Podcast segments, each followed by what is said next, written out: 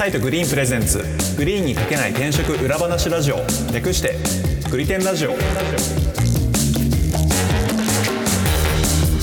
はい、グリテンラジオパーソナリティの株式会社アトライの井畑です。よろしくお願いします。同じく株式会社アトライの今夜です。よろしくお願いします。そしてフリーランスのライターとして企業取材を担当しております。武田です。よろしくお願いいたしますこの番組は転職アプリ Green の運営メンバーである井畑今夜と Green で500社以上の企業取材経験を持つライターの武田さんとでグリーンに書ききれなかった個人的一押し企業について語ったり現場で感じる転職や中途採用のリアルについて話す番組です。よろしくお願いします。よろしくお願いしよますろしくお願いしますえー今回はですねちょっととあるか、えー企業さんを紹介したいと思っておりますお、はい、えっと、はい。日本のですね、お西の端、長崎県にですね、あの、めちゃめちゃイケてるスタートアップを見つけましてですね、おうおうおう。長崎県にあるんですよ。で、その会社がもうちょっとあまりにもイケてる会社だったんで、なんかここ私が紹介するよりも、こう、代表に話してもらった方がいいなと思いまして、いいね。今回は、えっと、代表にこう、出演をお願いいたしました。あ、イいいですエね。じゃあ本日のゲストを紹介させていただきます。えー株式会社スチームシップ代表取締役藤山ライタさんです。よろしくお願いします。お願いしまーイよろしくお願いしますパチパチパチす。ようこそ。はい。えっと、スチームシップさんはですね、えっと、長崎県の波佐見町に、えっと、本拠を構える会社でございまして、はいえっとはい。2027年4月に創業したふるさと納税の支援事業を展開している会社なんですね。おうおん。ハサミ町って聞いたらもうハサミ焼きとか出てきますそうですね。あの、ハサミ焼きですね。もうそこで、うん要するに、ふるさと納税、ハサミ、ハサミ町のふるさと納税支援の事業を、からスタートした会社なんですね。ああそうなんですねふるふるさと納税って二人ご存知ですか？もちろんも毎ちろん知年がっってますつり使わせていただきます。あ、そうなんだ。で、それでちょっと藤山代表にまずお伺いしたいのはですね、まあそのふるさと納税支援事業っていうものは一体どういうことをしてるのかっていう話なんですけど、はい。ちょっとご説明を願ってもよろしいですか？あ、はい、ありがとうございます。そうですね。なかなかこう、よく言われるんですが、あ、こんな仕事あったんですか？とかってよく言われたりするんですけど、これ、まあ、ふるさと納税の制度は多分説明しなくても、まあ、皆さんがご存知のふるさと納税でイメージしやすいかなと思うんですけど、はい。これ自治体が、まあ、その、この事業としては当然していくものなんですけど、当然そのうん。自治体の職員さんも少なかったり、なんか結構地方の職員さんあるあるなんですけど、いろんなこう仕事を兼務してたりしてて、あこうふるさと納税に力入れたいけどうん、手が足りてないとか、うん。うん。あと結構そのいろんなポータルサイトとかも使うんで、うん。まあ、画像だったり、ウェブのマーケティングだったり、うん。かなり実はそう専門的なこう、プロの仕事が必要な部分っていうのが、ん。要するに要するに、ただこうふるさと納税しますって言って、ポータルサイトにポーンと載せてそれで終わりじゃないってことですよね。でそうなんですよ。そもそもじゃあ、どんな返礼品をこう企画するかとかだけでも、ああ、そうか。で事業者さんをこう開拓したりとか掘り起こしたりとか、で事業者さんの中にもその農家さんでなんかパソコンとかが苦手だったり、そもそもネットショップやってないよとかっていう方々もめちゃくちゃたくさんいらっしゃる中で、まあそういったこうん。う業務をもうまるっと自治体さんから委託を受けて、まあ我々が自治体さんに代わって、まあその返礼品の掘り起こし、企画、マーケティング、でデザインうん、でカスタマーサポート、でその地域のブランディング含めてお、まあふるさと納税の寄付額が上がるためにいろんなこう戦略を立てて施策を打ってやっていくみたいなことをやらさせてもらってます。へえ。へえすごい。面白いですよ。なんか、はい。なんかそう、ふるさと納税自体ってなんかすごくやっぱ公益のもんだから、なんか、なんだろうな、もうすごくなんか、かまあ簡単なイメージというか、もうとりあえずもうなんか、自然となんかそういうシステムが出来上がってるのかなと思ったら、うんそのシステム自体はあるけど、結局そこで成果を出すためには、やっぱり他とは違う、あの、取り組みをしていかないと、要するにまあ勝てないというか、まあ結局ね、うん。あれパイの取り合いですから、うん。それを要するに自治体さんから見たときに、よりこう魅力的な発信をできるようにするためには、プロの手を借りるといいですよって話ですよね。そうですね。だから、例えば楽天市場っていうのがあったときに、その楽天市場の中にいろんなお店があると思うんですけど、そのいわゆる店舗さんみたいな。うん。まあそれがまあ一つの自治体なんですけど、その自治体の中にまたいろんなこう、その自治体ならではの返礼品がこう、例えば多いとこだと4000とか5000とか、種類、え、種類ですか？えー。はいはいはい。一つの町で、それぐらい商品ってあるんですけど、でもそれをこう企画して、うん。作って、やるのを職員さんが、例えば町の職員さん一人で、もう画像も作らないそうだよな。商品も企画して、で、電話対応もして、うんで、当然クレーム対応とかもかかってきたりするんで、もうそういうのを一人の職員さんで、しかも、ふるさと納税以外の仕事もしてる中で、うん。うん。うん。まあ、5万パーセント人が足りない状そう況。そう ですよね。絶対無理ですね、もちろんそれは。そうです。もちろん、その寄付額がそもそも少なかったり、うん件数が少なければ、そのたまに来るんで、まあ、年末だけ忙しいかみたいな感じで終わるんですけど、やっぱりこう、えー10億円とか20億円とかっていう、その大きい目標に向けて、やっぱりこう、ふるさと納税を寄付額集めていくと、かなり、やっぱりそれは、はい、人が、人の手がかかるので、はい、はい。我々なんかこう東京とかに住んでると、やっぱりこう市役所とか区役所っていうと、やっぱりね、何百人って働いてるイメージがありますから、うんうんそこになんか一人二人うん千人の担当者がいてもいいじゃんって思いますけど、確かにね、地方に行くと、その市役所であったり、ね、町役場ってそんなに大きくないから、人も少ないでしょうから、そうなんです。千人の担当者を置くなんてまず無理ですもんね。まず難しいですね。うん。なので、うん。ただでさえ人手不足とかって言ってるのが地域なので、うん。そんな中で、まあ、このふるさと納税制度をうまく活用すれば、今までこう地域では考えられなかったビジネスが。こうできるようになるっていう、だから可能性もめちゃくちゃ高いんで、そういう意味では、もうここにしっかり力を入れれば、本当にその地域から未来を変えていけるようなことができるんじゃないかなっていうところで、じゃあその地域の密着型のこのふるさと納税の事業に特化した会社って日本になかったんですよね、当時僕が探した時。うんうんえ、うん。じゃあ今まではどうしてたんですか？今まではなんかやっぱりその東京の大手の会社とかが、こあう、まるっとこううん委託を、まあポータルサイトからの紹介みたいな感じでまあなんかポータルサイトさんから紹介されるんで、なんとなく自治体さんも、じゃあなんとなくそちらでみたいな感じうんうんうん。で、こう大手の会社さんとかがまるっと受けられてたりしてたんですけど、まさにそのハサミ町もそういう状況うん。で、で、それで寄付額が上がってれば申し分なかったんですけど、うんうん全く上がってない状況だったので、うんまあ、当時で4500万とかで、うん。で、私がこう、じゃあ我々が入れば5億円になりますよっていう提案を すごいですね。で、実際半年で5億1000万に、その初年度会社設立初年度にその実績を作ることができたので、それって何、は何が違うんですかね、うん。その、東京の会社もまあ、それそれなりになんかね、施策は打ってると思うんですけど、うん半年で10倍になっちゃうぐらいの違いってど、どこにあるんですか？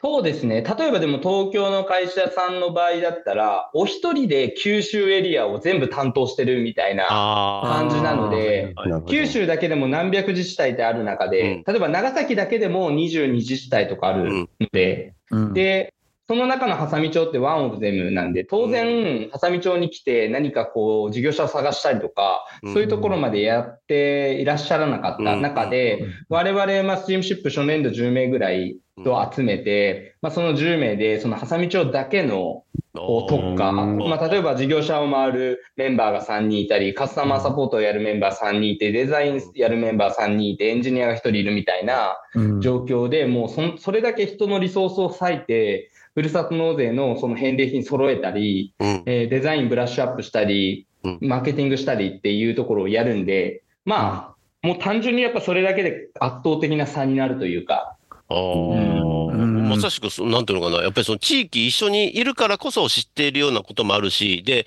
なんだろうな、その、返礼品を例えば作ってくれる事業者さんからしても、やっぱりこう地元の人間だと話もしやすいでしょうし、うんなんかそういう安心感もありますから、そこでやっぱりトントントントンといろんなこと進んでいきますもんね。いや、もうおっしゃる通りで、当時ってふるさと納税って何というか、まあ名前は聞いたことあるけど、え、それ肉でしょみたいな。えハサミ焼き、ありますハサミ焼きふるさと納税に出しても絶対売れないでしょみたいなことをめちゃめちゃ言われてたりしてる中えで、ーいや、ふるさと納税って誤解されてますよって、ふるさと納税できる人って日本の富裕層の人たちなんですよって。うん、で、ハサミ焼きって高級品でしょと。うん。やっぱりね、うん。その100円ショップとかにないような器を売るわけなんで、まあ、よりそういう感度の高い人たちにマーケティングするのであれば、むしろこのマーケット使わないことないですよねっていうのを話したりしながら、まあ、事業者さんを開発していって、うん。はい。あとはまあ、その、やっぱり地域の事業者さんなんで、リテラシーが、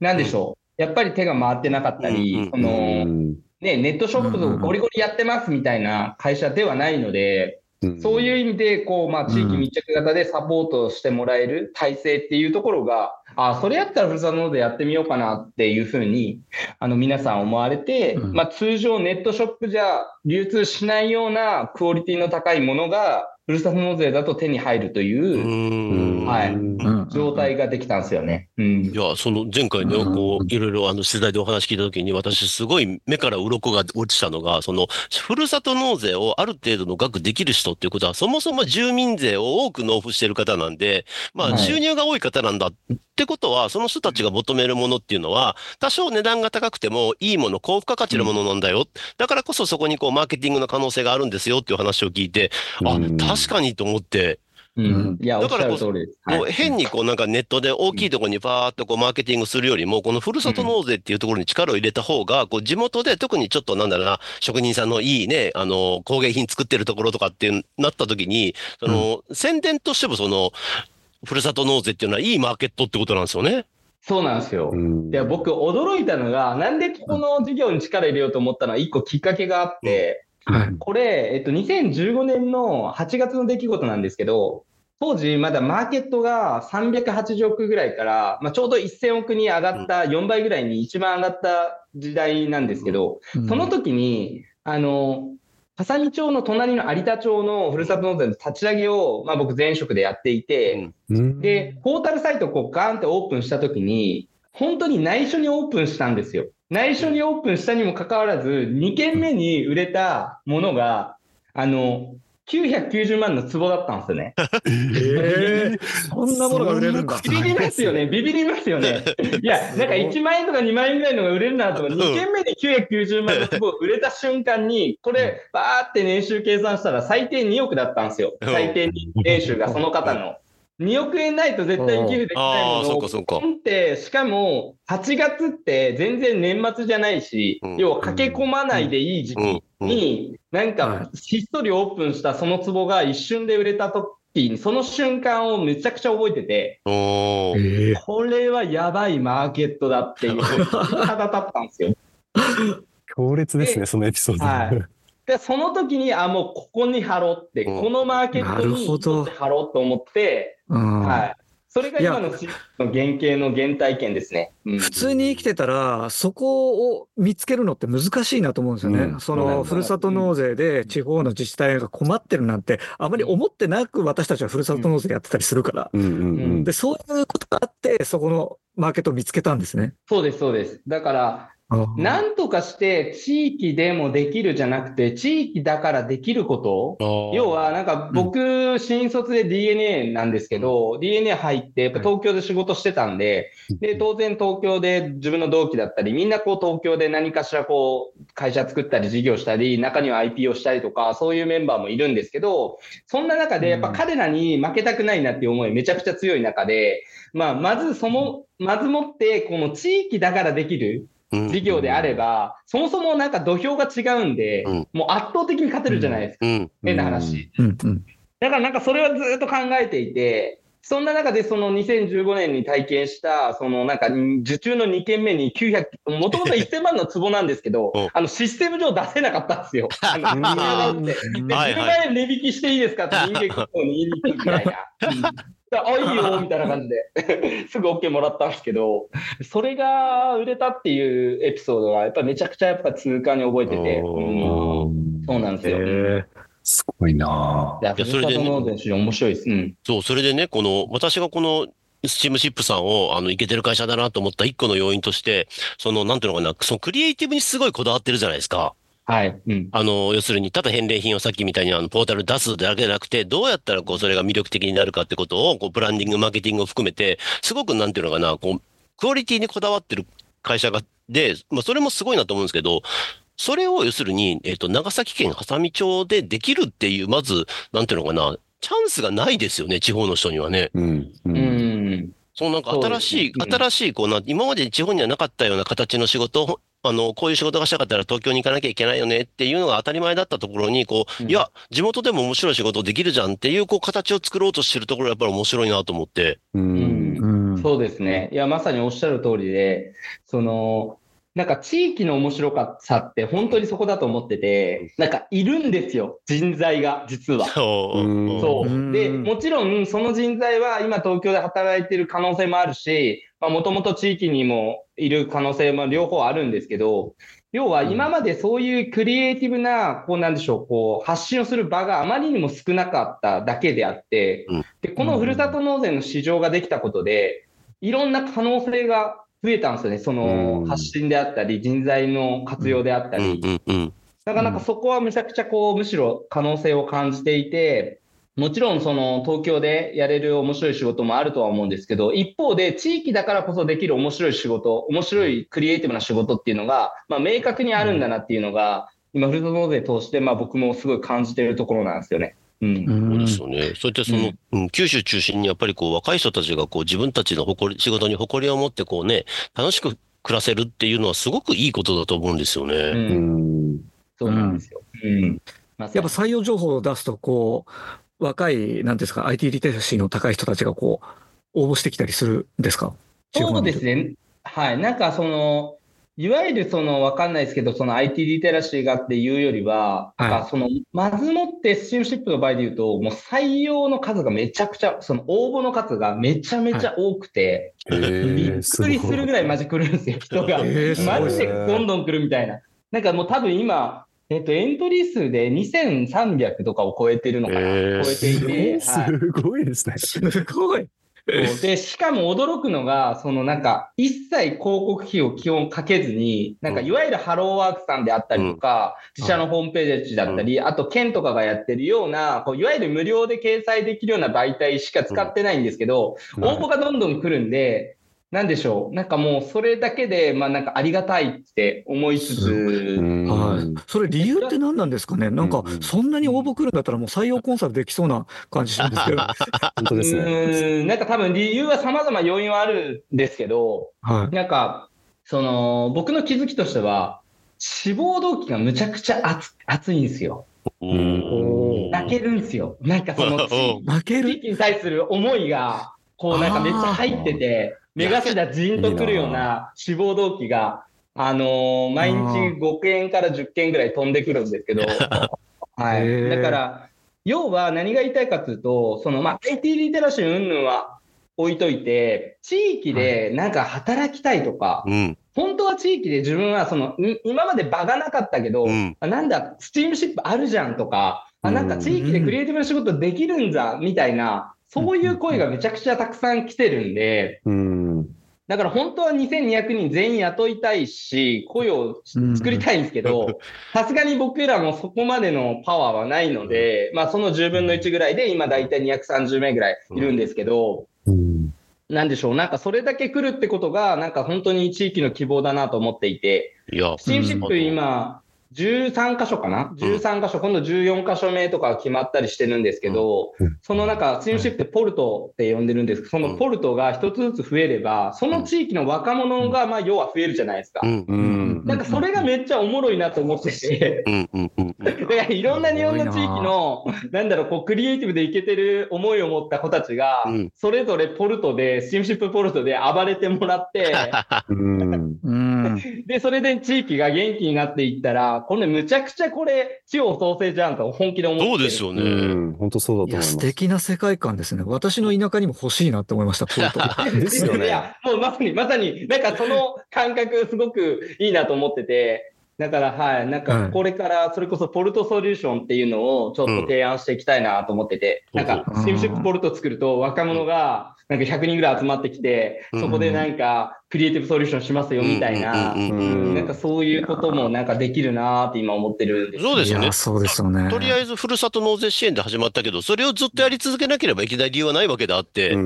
それをやりながら他の事業、そのクリエイティブな人たちが集まってるってことで、他の事業もいくらでもやれるようになってくるわけですもんね。そうです、そうです。はい。だから、まあもちろん何かその何でもやるっていうとあれなんで、まずはそのふるさと納税の事業で、一点突破したいっていうところと、そこの専門性をより高めたいなと思ってはいるんですけど、本質的にやってるのは地域に若者を呼んでいるっていうことなんですよ。うんそうですよね。若者のそこですよね。声を作ってるという。うんで、それは若者をひいては、要は地域の未来じゃないですか。うん。だから、その地域の人材、優秀な人材がそこにこう育っていくような環境というか、まあ、それをスチームシップを通してなんか作れたら、めちゃくちゃやっぱハッピーやなと思ってるんで、うん。それにチャレンジいやー素晴らしい超素敵ですなんね。若い時とか本当に田舎にいてこの町早く出たいって思っててめっかります過ごしてたりするのでこれから変わってくる可能性ありますよ。そうです、そうです。なんかかっこいい先輩とかかっこいい大人がいる場所っていうのが出来上がってくると、うん本当になんか地方が素敵になってくるなっていうのは思いますね。いやうん本当ですよねうんいや、僕、だってこの、あの、スチームシップさんの話、武田さんから、なんかグリテンラジオの打ち合わせの場で武田さん持ってきてくださったんですよね。はい、はい。でその話聞いて僕第一印象思ったのは羨ましいだったんですよ。僕の実家青森県で、あの青森県にえそういう会社なんてないので、ある、ある意味もうここはもう難しいなって言って東京出てきてる思いがある中で、スムシップさんの話聞いて、なんて、うんなんて羨ましいんだと思って。ーいや、もう青森って聞いた瞬間めっちゃ、わかります。ああ、いや、もう青森って聞いた瞬間、めっちゃいいものありそうっていう、建築だ魂的には逆に青森とかが一番いいっていうか、掘り起こしがやりますよね。そうなんですよ、そうなんですよ。で、いるんですよね、人材も。うんあうん実はいるんですよ。うん。そう。だから、そういうなんか新しい付加価値というか、なんかスチームシップポルトにある意うん味、こう、ね、あることでそういう人材が集まってきたら、まあ、青森自体の結局経済力上がっていくというか、うんうん。それむちゃくちゃやりたいことですね。うん。それで言うと、そのポルトってもうに、本当西九州のあちこちにあるじゃないですか、長崎中心に。はい、はい、はい。あれって、も私こう見てたんですけど、別に波佐見町の本社だけでよくねみたいなイイメージもあるぐらいの距離感じゃないですか。あれをこう、はいはいちっちゃくポルトを点在させる意味ってなんかあるんですか？なんかもう、それは大きく2つあって、1つ目は、そのやっぱクルーが、やっぱそのライフキャリアの中で、うん。やっぱ結婚とか、うん。いろいろ出産とかいろんなものを通してやるときに、どうしてもなんかその、もともといたポルトに通えなくなったり、まあ結婚とかが一番多いんですけど、ん。ってなった時に、なんかやっぱその子も辞めたくないっていうし、じゃあその子が働けるポルトを新しく作ろうみたいなのノリで最初やってたらどんどんどんどんへー。で。素敵だな。で、けで結局、うん。あとはあのオンラインでつながってればいいわけですから、そうです、そうです、そうです。ね、それぞれがそれぞれ。れの地元で、あの、働けるポルトっていうのをちっちゃいのいっぱい作ってても、そこのつながりがあれば問題ないってことですもんね。そうです、そうです。っていうところを、あのーやっていきたいなと思っていて、だから、もちろんその経費とか、ね、細かいところ言うといろいろうんお金とか、その増えていくことでコミュニケーションがとか、いろいろもちろんそういうところはあるんですけど、ただなんかそうは言っても、なんか逆にそういう、なんでしょう、地域にこう求められる、例えば、とある自治体さんとかだったらもうスチーシップポルトを作ってほしいです、みたいな。やっぱそういう思いとかがあるんでだったらもうなんかそう言われたらもうこっちも、じゃあもうなんか作りますみたいな感じで、なんかすぐになっちゃう、なっちゃうところがあるんで、はい。なんか、要は僕らもそのふるさと納税の寄付額だけ上げるんじゃなくてうん、やっぱその地域に本当に喜ばれたいというか、その自治体が困ってることを本当にソリューションしたいなと思ってるんで、うん。その一つがなんかその、例えばスチームシップみたいな、なんか会社が来てほしいとか、うんそういうこうデザイナーだったりエンジニアだったりっていう人材が働ける場を作ってほしいとか、なんかそういうニーズがあれば、まあ我々できることであれば、積極的に増やしていきたいなと思っているところですね。うん。いや、なんかそこのね、ポルトの増やし方もすごいやっぱりこう、あの、従業員というかスタッフのことをやっぱり考えての、スタなんていうのかな、スタイルというのか、それがすごい画期的なんですよね、やっぱりね。普通は、事務所構えてここ来て、もしくは無理だったらオンラインでいいよで終わるところを、こう、うん事務所をちっちゃいとはいえ開設してしまうっていう。それってまたその自治体さんがそのままクライアントになってれば、やっぱ自治体さんとしても嬉しいですもんね、やっぱりね。あ、そうです、そうです。それはもうくちゃ作ってくれる。と。はいはい。で逆に言うと、早い者勝ちというか、まあうん言ったらスチームシップも名もない会社からスタートしてるんで、まあそんなスチームシップをこう信用してくれてある種、うん。なんかうちに委託を、まあ、要は大手の会社もあるのに、まあうちみたいな会社に委託をしてもらってる以上、うちもなんかやっぱそこに応えたいと思ってるんで、最初にそういうご縁をいただいた自治体さんのところではできる限りポルト出して、うんなんかその町に納税していくうんうんうん。ことで、うんまあ、あるうんうん種うんね、内側の売り上げの中で、そのパーセンテージがまた自治体の方に還元できるんで、うん、そうすればなんか自分たちでお金回してる話なんで、なんかむちゃくちゃ経済効果、効うん効率いいというか、うん。うん。うん。うん。そうですよね。だって一番最初にハサミ町が成功した理由の一つがやっぱり、ハサミ町に実際に10人がいたってことがあったわけですから、そうです。そこはやっぱり、り根幹としてポルトが、ななるべくこうクライアント先にはポルトを作っていくっていうのはやっぱり、なんだろう、いい取り組みですよね。はい。うん。なるほどね。こ今後は九州だけなんですか？九州だけなんですか？今、えっ、と、九州以外だと、岐阜県と、うん。あと、広島県、熊本県、まあ、熊本は九州か、えー広島と、あと島根うん。の雲南市、はい、今日ちょっと島根行ってたんですけど、うんへー。今日あ、そうなんですか。あ、岐阜と島根だったらちょっとじゃあ遠いところにポルトを作ってるってことですね。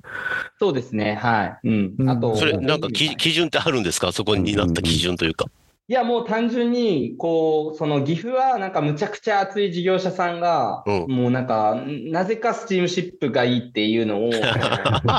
まあ、焼き物つながりで。ああ、なるほどね。探。されてそう焼き物。焼き物つながり岐阜も、はい、あの、うん。美濃焼き美濃焼き。で、はい、日本で一番生産量多いんですけど、で、そこの美濃焼きの事業者さんが、なんかやっぱりその、土岐市っていうんですけど、土岐市をなんとかしたいと思ってらっしゃって、うんで、やっぱ自分たちができることも限界あるので、なんかそのふるさと納税の文脈で、こう、まあ、ちゃんとしてる会社にというか、うんちゃんとその土岐市全体が上がっていくような形でやりたいっていうので、むちゃくちゃオファーをくださって、ううんん。で、そこからプロポーザルに参加してっていう形で、あのースタートしたのと、はい。でそういう意味ではあれですよね、時市の場合ってやっぱりその、スチームシップのこれまでのややってきたこう意義というか、それをちゃんと正しく理解してくれてるのが嬉しいですよね。そうなんです。ただ売はいり上げが上がるからっていうだけじゃなくて、こうやっぱ地方をちゃんとしっかりこうなんか底上げして活気づけるためにはふるさと納税っていうツールはうん使えるんだってことをちゃんと理解してるわけじゃないですか。そうです、そうです。そこがやっぱはい嬉しいところですよね。まさに。で、ちょうど岐阜とかもやっぱ近くに名古屋があって、みんななんか聞くと名古屋に行くらしいんですよ。優秀な子たちが。うんはい。で、そこで働くみたいな。で、気づいたら帰ってこないみたいな感じらしいんで、まあそんな中でこう、今回時に出してみて、まあ最近ブログとかもあの公開されてるんですけど、うん。時にジョインした40、えー何歳の、44歳のデザイナーのメンバーとかだと、まあもともと東京で仕事してたけれども、まあその時に U ターンして、で、家業を継いで、まあいろいろあって今、スチームシップにジョインしてくれてるんですけど、まあむちゃくちゃ時のために仕事したいっていうか、うん、思い持ってやってるので、そういうのもぜひ読んでもらえると嬉しいですね。なんか社員も代表もなんか関わってる事業者もみんなそれぞれストーリーがあるのがいいですよね。うん。あ、そうなんです、そうなんです。ね。まさに、まさに。スチームシップのし、楽しいところというか、働いていてはい。面白いだろうなと思うところなんだよまさにその地域の宝探しカンパニーって歌ってるんで、で、宝探しする一人一人に、うんがもう全員主人公みたいなもんで、うん本当にそれぞれのキャラクターがあって、物語があるんで、はい、なんかそこはなんか、より出していきたいというか、今後もスチームシップとしては、なんかいろんなクルーがいていいんだよっていうことで、ううんん。で、それを見て刺さってくれた、また若者が、またね、うんその地域に飛び込んでくるみたいな循環が生まれたら、はい、最高やなと思ってます。うん。なんかオムニバス映画が作れそうですね。な。ね、感動ストーリーの。ね、確かに。うん。YouTube チャンネルとかでそれもなんか面白そうな気がするよ。いやー、面白そうですね、それも。なるほどね。いやもうこれ地方出身者としてはもうめちゃくちゃ胸熱やですね。ややばいでしょ、この会いや、社。本当にそうですね。俺は、もう私今までやった中で多分1には争うぐらい面白い会社だと思うんめちゃめちゃワクワクし地元にポルトがあったら就職してたかもしれない。う。ね、本当そう。ね少なくともめっちゃ話題になってると思いますね、うん地元メンバーでは。うんそうだよね。からそういう意味ではこれからなんだって。これから絶対広まると思う、これは。うんはい。ゲスト藤山さんとのお話はまだまだ続きますが今回のエピソードはここまでとさせていただいて続きは次回またよろしくお願いします。